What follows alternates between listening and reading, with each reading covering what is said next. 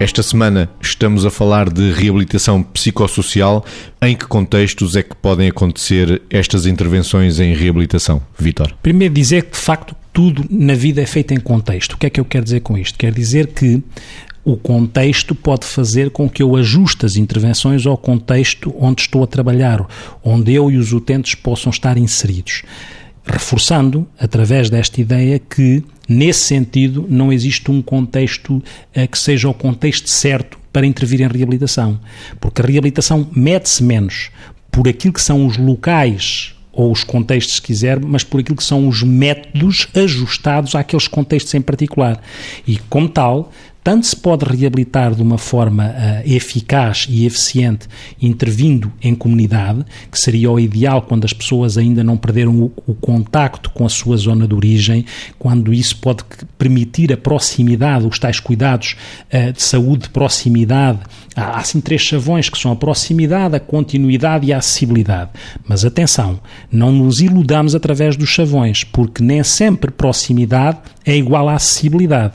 Eu posso estar próximo, não garantir cuidados acessíveis às pessoas. Isto para desmontar alguns estereótipos que às vezes nos passam rasteiras. E reforçando, voltando atrás, eu tenho a obrigação de trabalhar em reabilitação quando o utente está em comunidade, mas se ele estiver no hospital, eu não posso desinvestir no utente e tenho de trabalhar em reabilitação a partir do primeiro momento em que seja possível, para não deixar perpetuar ou para não deixar enquistar aquilo que possam ser disfuncionalidades e tenho de trabalhar em reabilitação, seja na comunidade, seja no hospital, porque mesmo no hospital, quando um utente está internado há muito tempo, ele tem direito a programas específicos que garantam a sua qualidade de vida e a humanização de cuidados adaptados àquele contexto. Portanto, o exercício é como é que eu integro as intervenções e as equipas em função dos contextos que tenho e não deixe ou não cair na asneira dizer que naquele contexto não posso trabalhar em reabilitação. Os contextos da reabilitação, Margarida? Eu apetecia-me dizer assim também numa palavra, todos.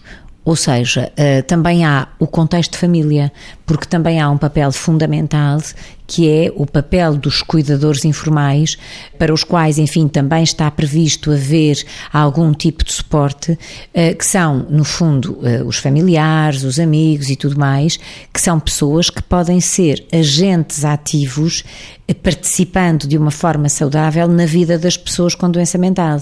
Portanto, a reabilitação pode-se fazer em todos os enquadramentos. O que deveria haver era claramente uma proximidade humana geográfica e técnica à realidade de cada um, porque não é apenas a proximidade geográfica, estar perto de onde a vida acontece. Claro que sim, que bom se assim fosse, mas também uma proximidade do ponto de vista técnico para haver os recursos que são necessários, mas também uma proximidade humana para que a afetividade não fique esvaziada de tudo isto. Ou seja, nós não nos podemos esquecer que as pessoas com doença mental em processo de reabilitação são pessoas plenas e, portanto, são pessoas em que a dimensão dimensão afetiva, a questão da aceitação, a questão do acolhimento, a questão da compreensão de não serem rejeitadas por quem os rodeia e, consequentemente, de não serem excluídas, até os ambientes que podem dar. Nós falámos a semana passada, creio eu, de ocupação estruturada. Trabalho, enquadramento no mercado de trabalho com formatos próprios que possam ser também estruturantes